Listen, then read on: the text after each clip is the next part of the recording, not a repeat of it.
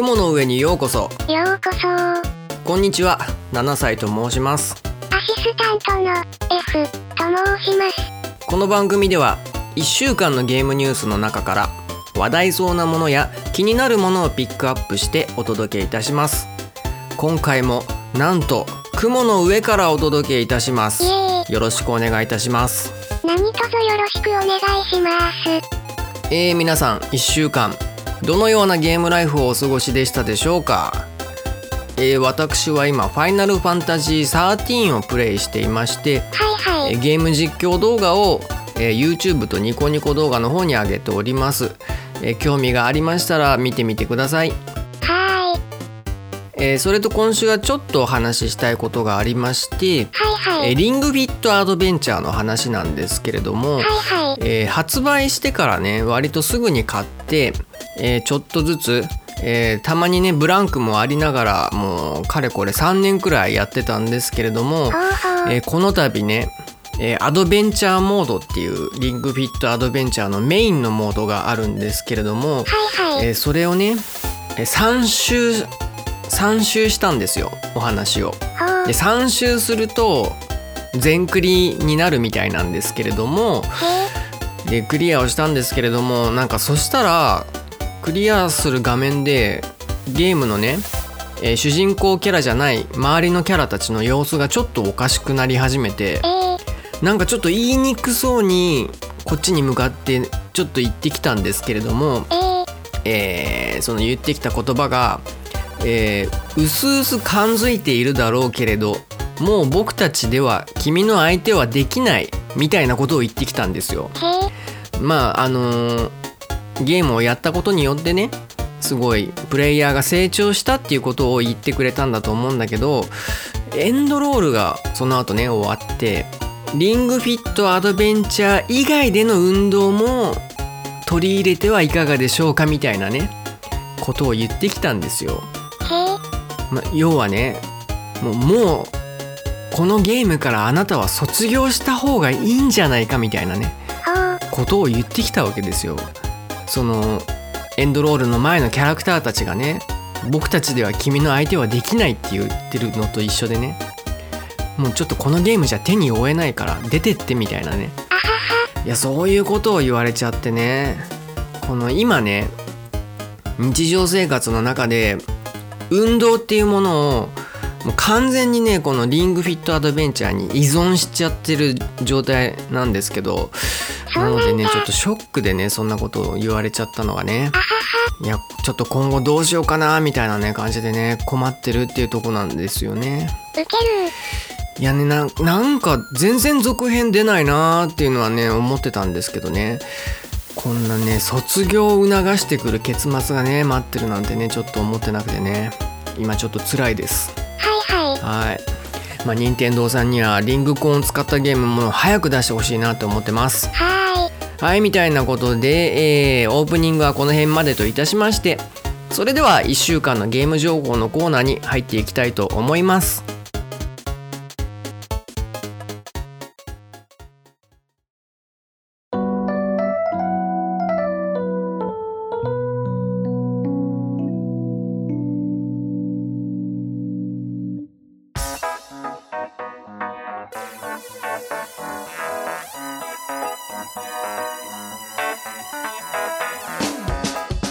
はい1週間のゲーム情報コーナー。今週は2022年10月30日日曜日から11月5日土曜日までのゲームニュースをお届けいたします。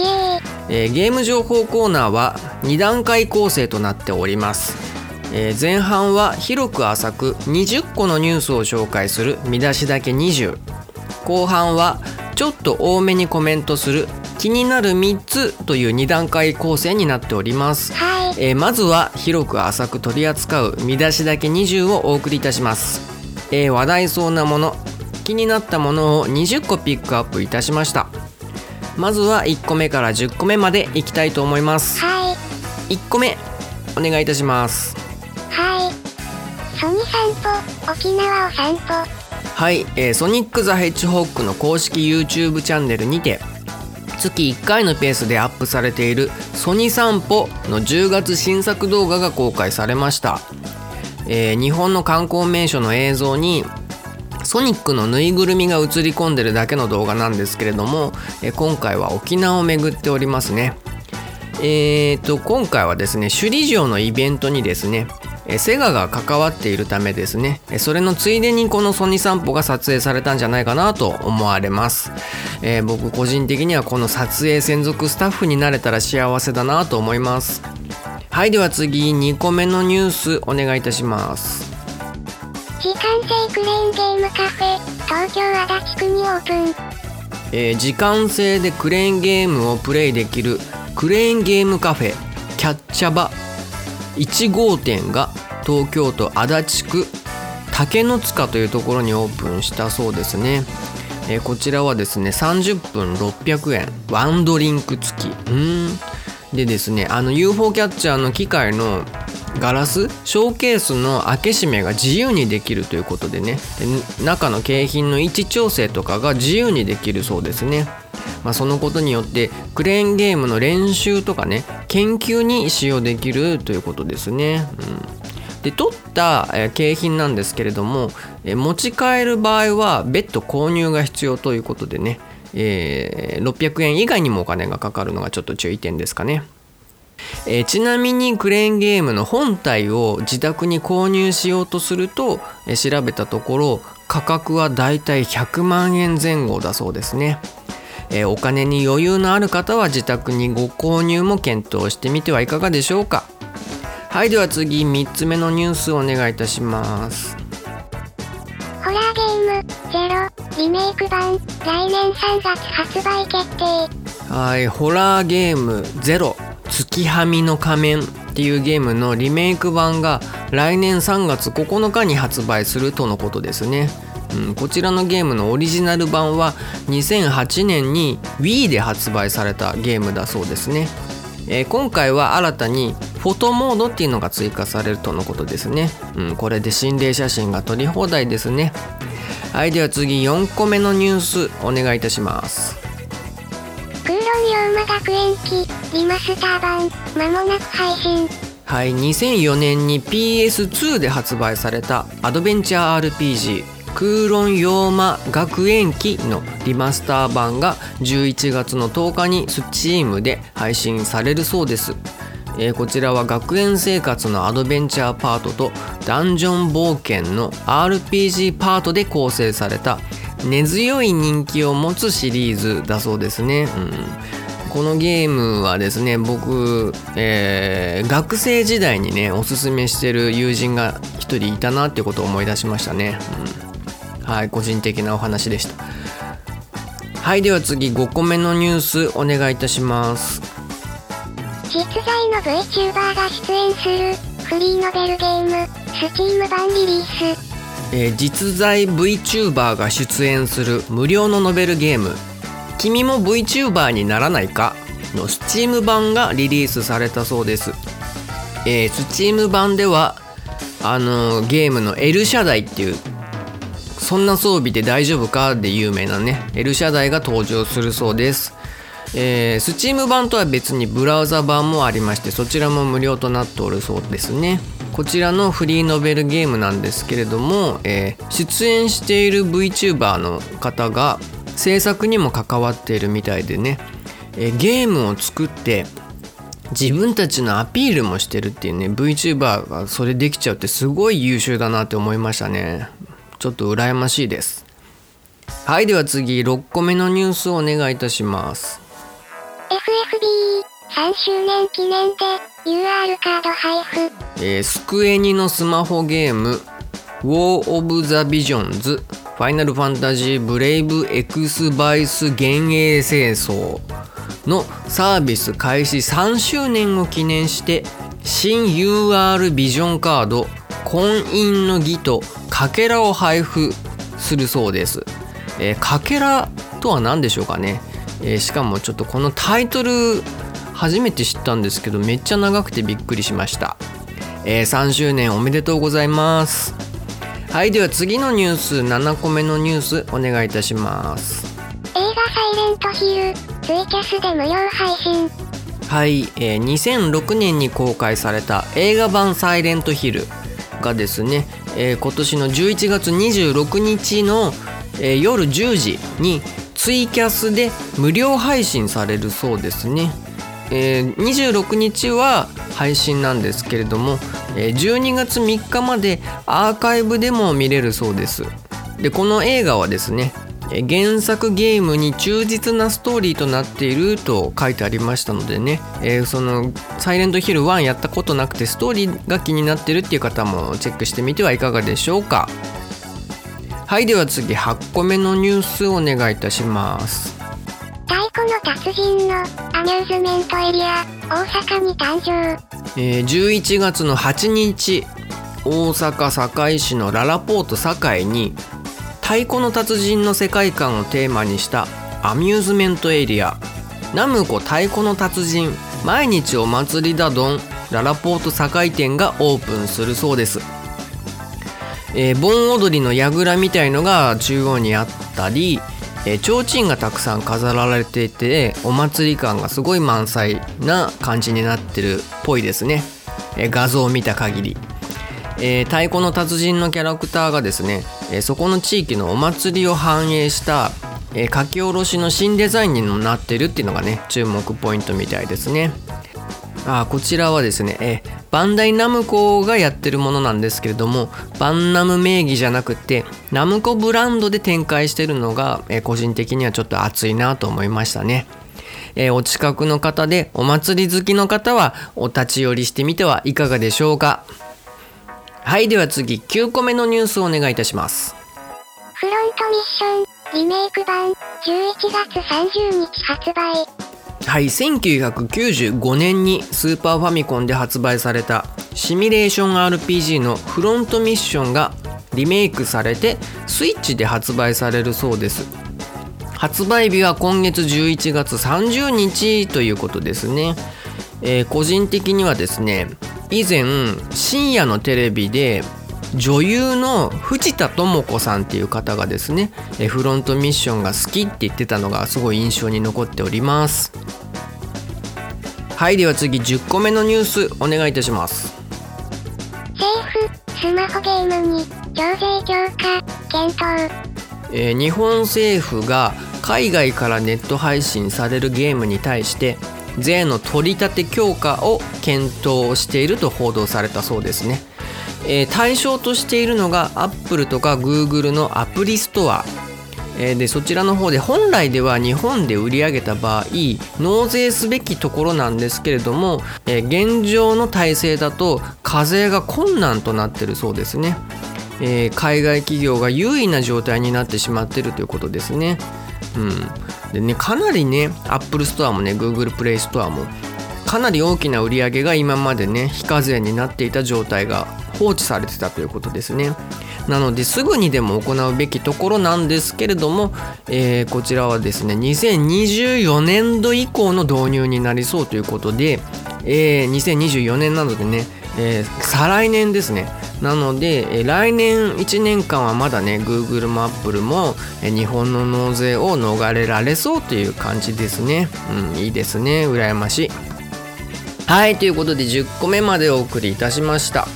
どうでしたでしょうか？え個人的には太鼓の達人のアミューズメントエリアがちょっと気になりましたね。はいはい。えーこの施設にはプレイ画面が大画面に投影されるアーケード版太鼓の達人っていうのが設置されるらしいんですけれどもね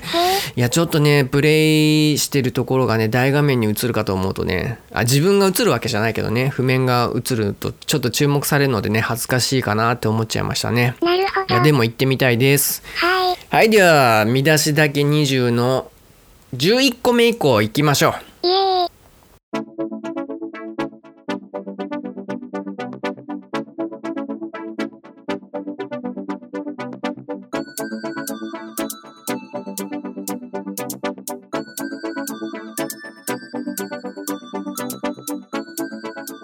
はい11個目お願いいたします。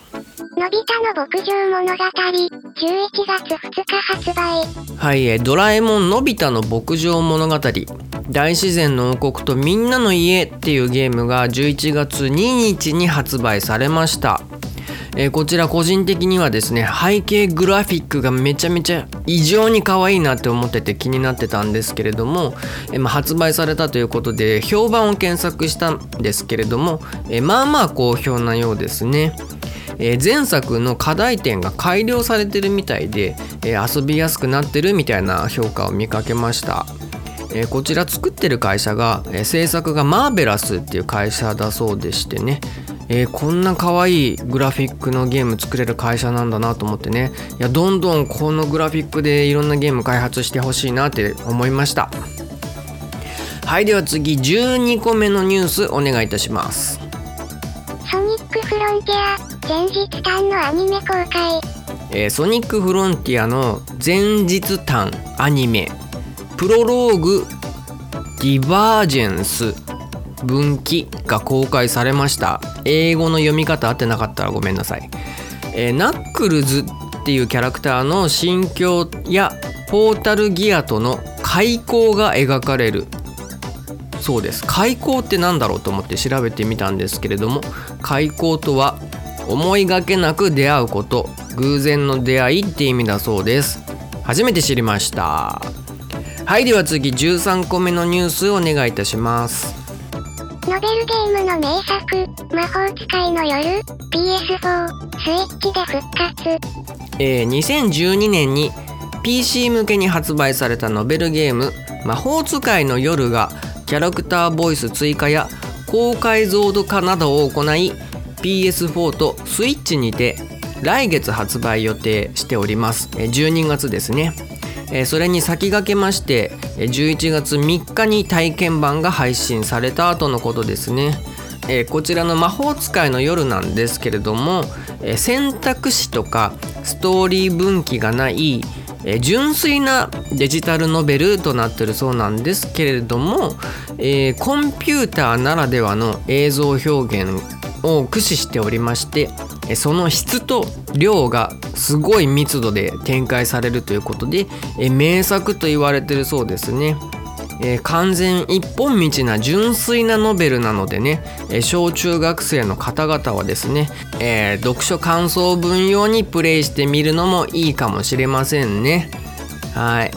え紙媒体じゃないから学校からもしねダメだよって言われたらそういう風に言われたっていうのをツイッターに投稿すると、まあ、そういうね先生からこれダメって言われた系のやつがバズってるのをねよく見るのでおすすめです。はいでは次14個目のニュースをお願いいたします。セガサターンの名作パズルゲームクレオパトラフォーチュン復活。えセガサターンの名作を復刻するプロジェクトの S トリビュートっていう企画があるんですけれどもそれの一環でクレオパトラ・フォーチューン S トリビュートっていうのが11月24日に発売されるそうですねこちらもともとは1996年に台東がアーケード向けに出した落ち物パズルゲームでそれを翌年1997年にセガサターン版が出まして今回それが、えー、出るということですね。えー、機種は、えー、PC、PS4、Xbox One、Nintendo Switch で出るということです、えー、こちらのゲームは上から落ちてくる岩、宝石、棺、ミイラを岩や壁で囲い込むことで消していくゲームだそうですね、え、ちょっと全く状況が理解できないですね。はいでは次15個目のニュースをお願いいたします。SNS ミステリープロジェクトコールドグッズ化決定。えドラゴンクエストの元ディレクターの藤沢仁さんによる SNS ミステリープロジェクトコールドっていうのがあるんですけれどもそちらのグッズ化が決定したそうですね。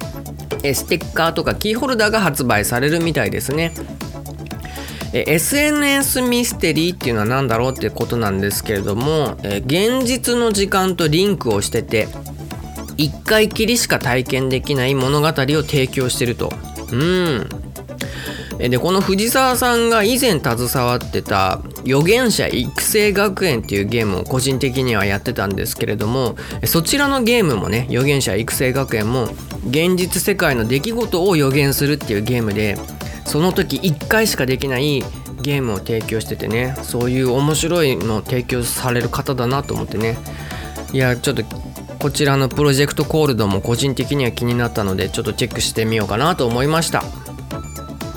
はいでは次16個目のニュースをお願いいたします。スマホ版、アイマスサイド M、サービス終了へ。スマホアプリアイドルマスターサイド M が2023年1月5日14時をもってサービス終了するそうですね。うん。2014年の2月28日にサービス開始して、えー約9年と結構長くねやってたみたいなんですけども残念ながら終了ということですね。お疲れ様でした。はいでは次17個目のニュースをお願いいたします。キララファンタジア、サービス終了へ。えースマホアプリのキララファンタジアのサービスが2023年2月28日15時59分をもって終了するそうです。えー終わった後にオフライン版の提供を予定しているということでそちらの方ではキャラクターステータスが見れたりシナリオを読み返すことができるそうですねうんはいでは次18個目のニュースをお願いいたしますハーベステラ、発売。えースクエニ新作の生活シミュレーション RPG のハーベステラが発売されました、えー11月4日にスイッチ版11月5日にスチーム版が発売されております。えーもう発売されたということでちょっとね評価とかをちょっと調べてみたんですけれども、えーファミ通のレビューえークロスレビューの方ではシルバー殿堂入りということですね。で YouTube などのレビュー動画も見てみたんですけれども、えーまあまあの評判ではないかなとちょっと抽象的な表現なんですけども、えー悪くはないかなみたいなのが多かったですかね。えーその中でねちょっとね評判が悪かったのは戦闘システム。あと農業と冒険の融合具合がちょっとね評判悪かったかなっていう声があるんですけれどもストーリーとね BGM がね結構評判良くてねめちゃめちゃいいなみたいに褒めてる方もいらっしゃいましたね。えーこちらは新しい作品なんですけども今後ねスクエニの中でシリーズ化されていくかっていうところにも注目したいなと思いましたはいでは次19個目のニュースお願いいたします AI に絵を描かせる、人狼ゲーム、発売。テーマに沿った絵を AI に描かせて遊ぶ人狼の要素も盛り込んだお絵描きパーティーゲームの AI アートインポスターっていうゲームがリリースされました。こちらのゲームは3人から8人で遊ぶ仕様となっているそうですね。はいということで3人から8人でパーティーのご予定のある方 AI アートインポスターチェックしてみてはいかがでしょうか。はいでは次20個目のニュースをお願いいたします。ゲームセンター CX、YouTube チャンネル開設。えーお笑い芸人のよい子の有野さんが出演しているゲームバラエティゲームセンター CX の公式 YouTube チャンネルがオープンしたそうです、えーゲームセンター CX の番組の放送開始から20周年を迎えたということでえーそれを記念して開設された後のことですね、うん、でこちらのゲームセンター CX はゲーム実況の元祖と言われてるそうでね。おそらく、えほぼ全てのゲーム実況系 YouTuber より先輩にあたる存在ですね、うん。え自分もね、えーちょっと端くれながらねゲーム実況をひっそり上げてるのでね、えー有野さんに敬う気持ちを持とうかなと思いました。はいということで見出しだけ20は以上です、えー続いては個人的に気になったゲームニュースを取り上げて今よりもちょっとだけ多めにコメントするコーナー。気になる3つをお送りいたします。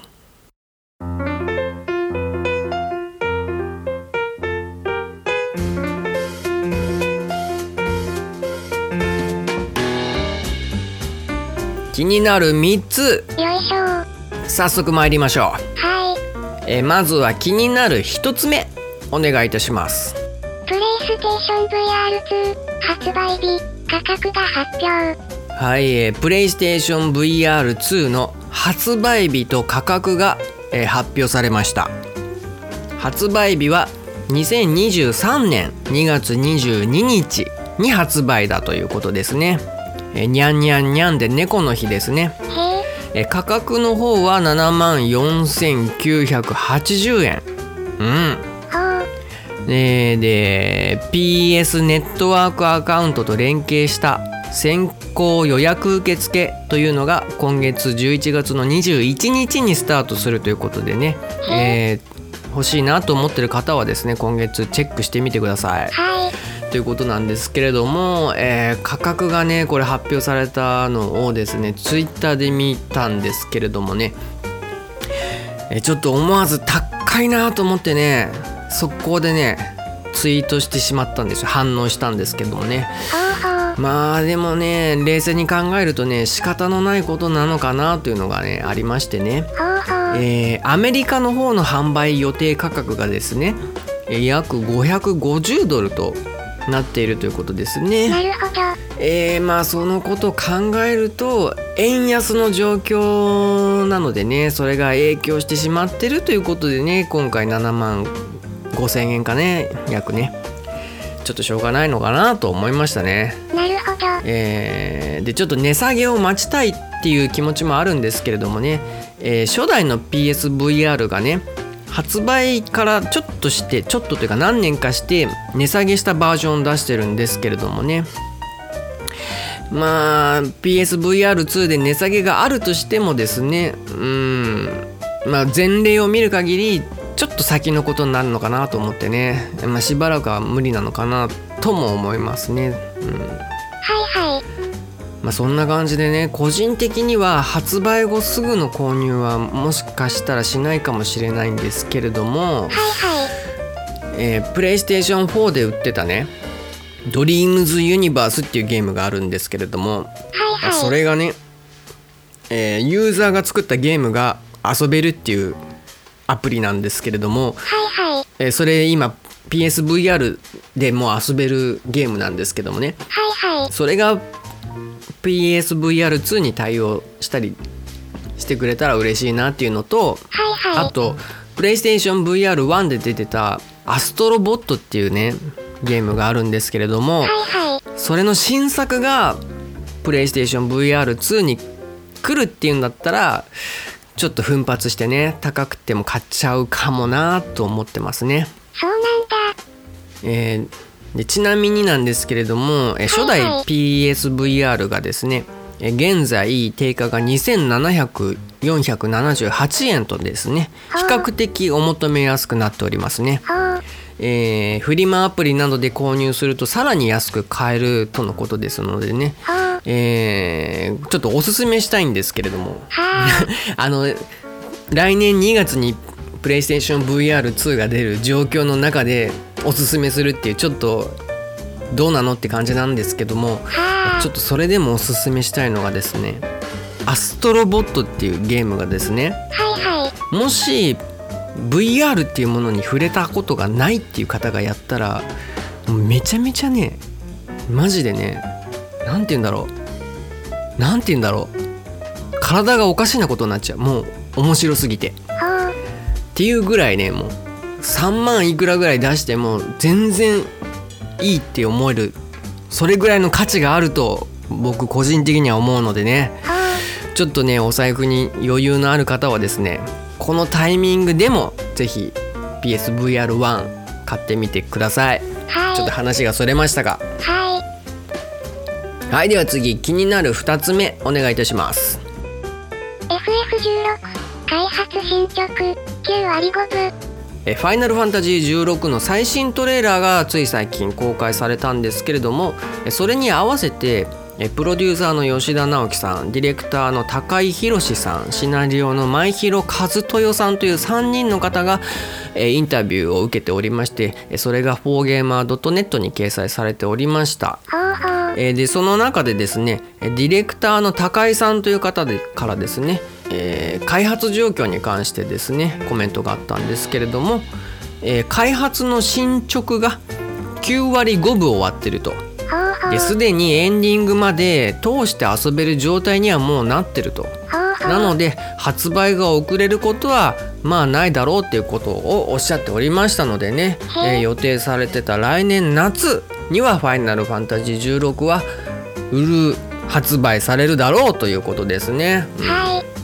まあ、この発売日に関する言及以外でちょっと個人的にねインタビューの中で気になったのがあったのでちょっと紹介させてもらうんですけれども、はいはい。えプロデューサーの吉田さん、まあ、通通称よしぴの発言で気になったのがですねえ制作スタッフに口を酸っぱくしてプレイヤーに考えさせないでくれっていうことをおっしゃったそうです。うん。はでこれはどういうことかというとえバトルの能力をカスタマイズできるらしいんですけれどもえカスタマイズはさせずにデフォルトのまんまでもクリアできるようにしてほしいと。そうあんまりにこっちにごちゃごちゃ考えさせないで。でもゲームをできるようにしてほしいとスタッフたちには言ったということですね。でこの FF16 にはですねえーストーリーフォーカスっていうモードが搭載されるみたいなんですけれどもそのモードを選ぶことによって、えー自動で最適な装備とか能力がえー選択されるそうなんですけれども、それによってね気持ちよくストーリーをプレイするっていうことに集中ができるっていうことらしいんですよね。まあ、そこのところに口を酸っぱくしていったっていうことでねちょっとそのところが FF16 のこだわりのポイントなんじゃないかなって個人的には思いましてね。で今ちょうど自分が個人的にやってる「ファイナルファンタジー13」っていうゲームがですね、はいはい。えーまさにストーリーを楽しんでもらうっていうことを目指してるんだろうなっていうねそういうことに特化した作りになってるんですけれどもはいはい。なんですけど FF13 の段階だとまあちょっとねユーザーがね一本道って感じちゃうっていうところがあって。まあそう思っちゃうっていうことはねちょっとまだ不自然さがあったと思うんですけれどもね。今回16になってねそういうところも解消されてねさらに進化したこうストーリーを気持ちよく体験させる作りっていうものをね実現してんじゃないのかなと思ってね。ちょっと自信もありそうなんでね。いやちょっとその辺気になってやってみたいななんて思いました。はい。期待してます。はい。はいということで次はですね気になる3つ目お願いいたします。Web3 初の対人戦 e スポーツスパイダータンクス配信開始。えーアメリカのガラゲームズっていう会社がですねえー Web3 初の PVB の e スポーツゲームスパイダータンクスっていうゲームをローンチしたそうです。うん、ローンチっていうのはサービス開始したそうですね。えー開発がオランダのゲームスタジオゲームディアっていうのかな、えー読み方間違ってたらごめんなさいね、えーこちらはですね未来型 e スポーツタンクバトルゲームだそうですね、うん。えー無料でプレイができるんですけれどもえさらに、えー実際の報酬が獲得できるさまざまな仕組みが組み込まれてるとのことですね。うん、お金がもらえるそうです。でどういったところでお金がもらえるかというと、えーバトルで勝利するとお金がもらえると。でその他バトルを開催するマップランドの所有をしてるとお金がもらえる。であとノードの運営っていうよくわかんないんですけどそれをするとお金がもらえるということらしいですね。うん。でまあお無料でプレイできて報酬が得られるってだけだと運営会社は儲かる仕組みがないんですけども、えーなので課金要素がありまして、えーパワーアップするための武器とかえボディがゲーム専用ストアで買えるんですけどもえそれで課金するっていうシステムになってるそうですね。へえ。まあ、もちろんねこれでねみんながみんな、えー儲けが得られるというような運営になってるとビジネスにならないのでね、はいはい。まあ、結局はですね一握りの人が、えー投資額よりも大きな報酬を得るっていうねで大多数の人は課金するだけっていうことになってしまうことで、えー運営会社的には成り立つビジネスなんじゃないのかなとちょっとね思ってしまうんですけれどもね、うん。まあ、そういったビジネスが社会にとってねどんな風にいい働きをするのかちょっと現時点ではちょっと自分にはねなかなか見えてこないんですけれどもはあ。うんまあ、プレイトゥーアーンのゲームが普及することで、えー今今後ねどういうメリットが出てくるのかなっていうところをもうちょっとね説明を聞いてみたいなって思いましたね。はあ。まあちょっと分かんないことが多いのでねえー今後もね Web3 系のゲームっていうものにねちょっと興味を持ってね知っていきたいなと思いましたね。はあ。えーちなみにこのスパイダータンクスなんですけれども、えー報酬を得るためには何かしら購入していく必要があるんですけれども、えー友達同士でねえー楽しくプレイするっていう分にはえー全然お金もかからずに無料でできるみたいなのでね、えー興味のある方はチェックしてみてはいかがでしょうか。はい。ということで以上気になる3つでした、えー続いてはゲームのトレンドを追いかけましょうゲームのランキングに合いの手30をお送りいたします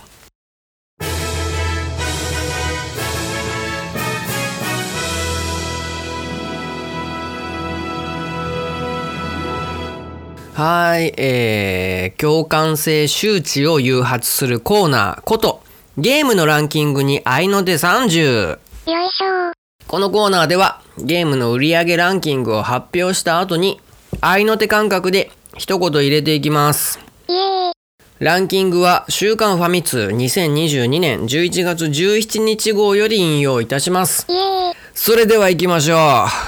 う。まずは30位から21位までランキング第30位、任天堂スイッチ、e ベースボールパワフルプロ野球2022。第29位、PS4、地球防衛軍6。第28位、任天堂スイッチ、ポケモンレジェンズアルセウス。第27位、任天堂スイッチ、ワンピース海賊無双4。第26位、PS5、バルキリーエリシオン。第25位、任天堂スイッチ、世界の遊び大全51。第24位、任天堂スイッチ、RPG タイム、ライトの伝説。第23位、任天堂スイッチ、スーパーマリオ 3D ワールド、プラスヒューリーワールド。第22位、任天堂スイッチ、モンスターハンターライズ、プラスサンブレイクセット。第21位、任天堂スイッチ、ゼルダの伝説、ブレスオブザワイルド。あー RPG タイムが気になるどんどんいきます続いては20位から11位までランキング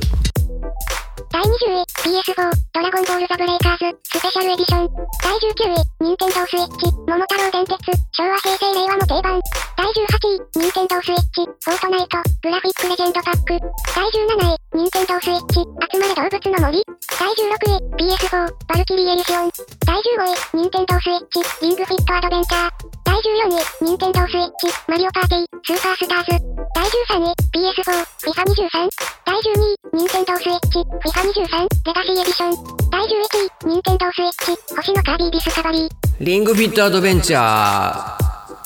続編キボンヌ続いて10位から6位までランキング第10位、PS4、ドラゴンクエスト10、目覚めし5つの種族、オフライン。第9位、任天堂スイッチ、大乱闘スマッシュブラザーズスペシャル。第8位、任天堂スイッチ、任天堂スイッチスポーツ。第7位、任天堂スイッチ、ドラゴンボールザブレイカーズ、スペシャルエディション。第6位、任天堂スイッチ、太鼓の達人、ドンダフルフェスティバル。全部やりたいえーここからは1個ずついきます5位からいきましょうランキング第5位、任天堂スイッチ、マインクラフト。マイクラって AR バージョンみたいの出てなかったっけ？スイッチ、マリオカート8デラックス。マリオカートってなんか知らないうちになんか空飛ぶようになったよね第3位、任天堂スイッチ、ニアオートマタ、エンドオブヨルハエディション。オートマタって自動機械の意味らしいよドラゴンクエスト10、目覚めし5つの種族、オフライン。おオフライン第1位、任天堂スイッチ、スプラトゥーン3。なんかねスプラで検索するとマイクロソフト社の利用許諾契約とかいうのが出てくるよわけわかんないね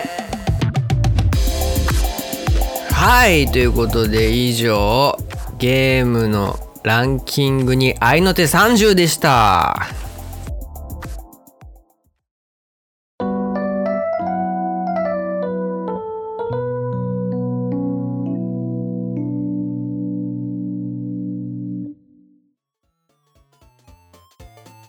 はい、ということで今回もゲーム情報とランキングをお届けいたしましたが、いかがだったでしょうか？気になる情報ございましたでしょうか、えー今週はハロウィンムードがね、すっかり終わってしまって、えー寂しいなと思ってるんですけど、個人的にはハロウィンロスですね。本当に？えー年末にかけてね、クリスマスムードがね、これからどんどん高まっていくといいななんてね、期待してます。はい。はい、みたいな感じで、えー F ちゃん、はいはい。えー第19回目の今回の番組、いかがでしたでしょうか？超つまんなかった。ああ、そうですか。いや、せめてね、超がつかないようにね、頑張りたいなって思います。はい。えー聞いてくださってる方もね、えーもしご意見、ご感想、苦情などありましたら、お気軽にご連絡ください。えーファイナル7歳、アットマーク、gmail.com でお待ちしております。えーアドレスは番組概要欄にも記載しておりますので、そちらもチェックしてみてください。お願いします。えー今回なんですけれどもね、えーこの番組のですね、えー感想とかですねおすすめしますみたいなことをですね、えー、ツイッターの方でね、えー何人かの方にね、まあ、引用リツイートの形でしてもらいましてねびっくり。いやーもう大変感謝しておりますありがとうございます。本当に嬉しかったです励みになりましたねありがとうございます誠に感謝いたします。はい、で嬉しかったんですけどもえーとですねえーこれまでねこの番組、えー特別にハッシュタグを設けてなかったのでねえーツイッターの方なんですけれども、えーこの度ね使えー作りました、はいはえーハッシュタグ雲の上ゲ。ー、えー雲と上が漢字でゲーがカタカナですねはい。えー本当はですね雲ゲーっていうねシンプルなのが良かったんですけれどもえーすで、にね使われてるんですよ雲ゲーっていうのがど。どういう意味か分かんないけどクラウドゲーミングみたいな意味なんですかねわかんない。まあちょっと使われてたのでね、えー仕方なく雲の上ゲーを使わせていただきました。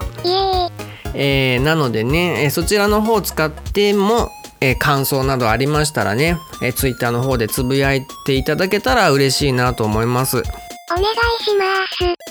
えーよろしくお願いいたします。はい、ということで今回はこの辺までといたします。はここまで聞いていただきありがとうございました。い。誠に感謝いたします。えー次回もよろしければここ雲の上にお越しください。お待ちしておりますわ。それではさようならまたねー。